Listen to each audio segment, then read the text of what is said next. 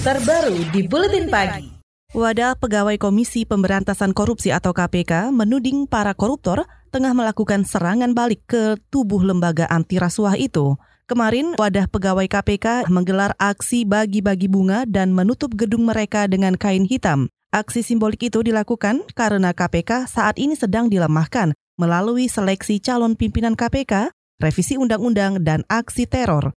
Menurut Ketua Wadah Pegawai KPK Yudi Purnomo, para koruptor tengah melakukan serangan balik terhadap KPK. Sebuah kewajaran ketika orang-orang ini itu kan yang selama ini hidupnya mapan, yang selama ini gampang menerima uang, itu kan tiba-tiba mereka dikuntit oleh KPK, mereka di OTT oleh KPK, kemudian asetnya dirampas oleh KPK, dimiskinkan oleh KPK. Tentu saja mereka karena mereka punya uang dan sebagainya, untuk mereka menggunakan berbagai macam cara untuk yang dinamakan dengan serangan balik para koruptor, koruptor fight back. Itu tadi Ketua Wadah Pegawai KPK Yudi Purnomo. Sementara itu bagian perancangan peraturan dan produk hukum KPK Rasamala Aritonang mengatakan supaya KPK tidak mati suri, Presiden Jokowi harus menolong KPK dengan menolak pembahasan revisi Undang-Undang KPK. Sedangkan untuk penyeleksian calon pimpinan KPK melalui uji kepatutan dan kelayakan di DPR, Rasa Mala mengatakan hanya bisa pasrah dan berharap Komisi Hukum DPR tidak meloloskan calon pimpinan KPK bermasalah. Peneliti Hukum Indonesia Corruption Watch atau ICW Kurnia Ramadana mengatakan, saat ini sedang berlangsung pola besar untuk melemahkan KPK.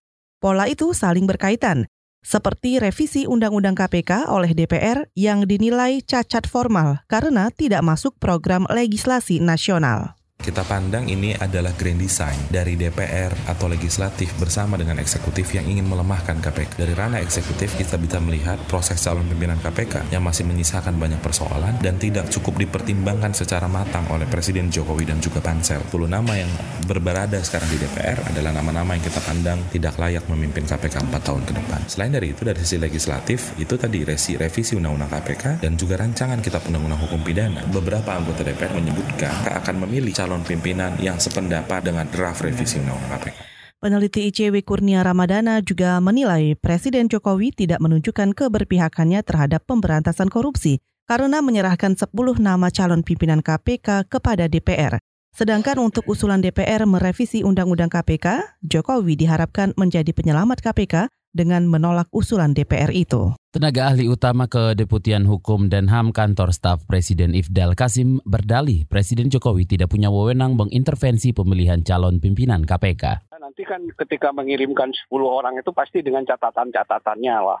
Ada ada catatan-catatan yang dikemukakan. Uh, tapi setelah itu tidak presiden tidak ada lagi ini. Jadi itu udah sepenuhnya kewenangan DPR. Nah tentu nanti DPR sebagai wakil rakyat dia akan men mendengarkan berbagai masukan dari masyarakatnya. Tenaga ahli utama Kedeputian Hukum dan HAM Kantor Staf Presiden Ifdal Kasim menambahkan, pelemahan KPK melalui revisi undang-undang masih perlu dikaji.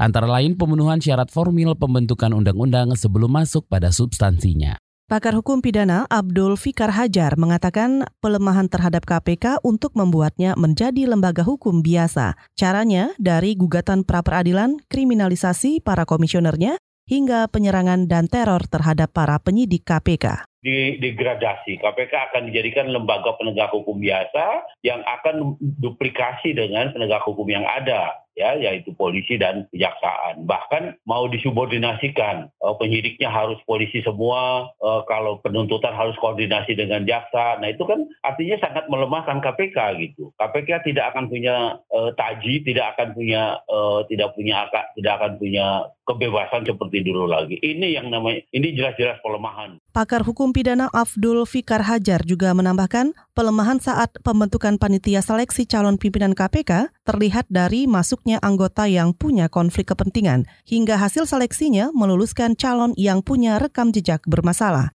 Menurut Abdul Fikar, Presiden Jokowi bisa membuat KPK mati suri bila menyetujui revisi Undang-Undang KPK. KBR, inspiratif, terpercaya.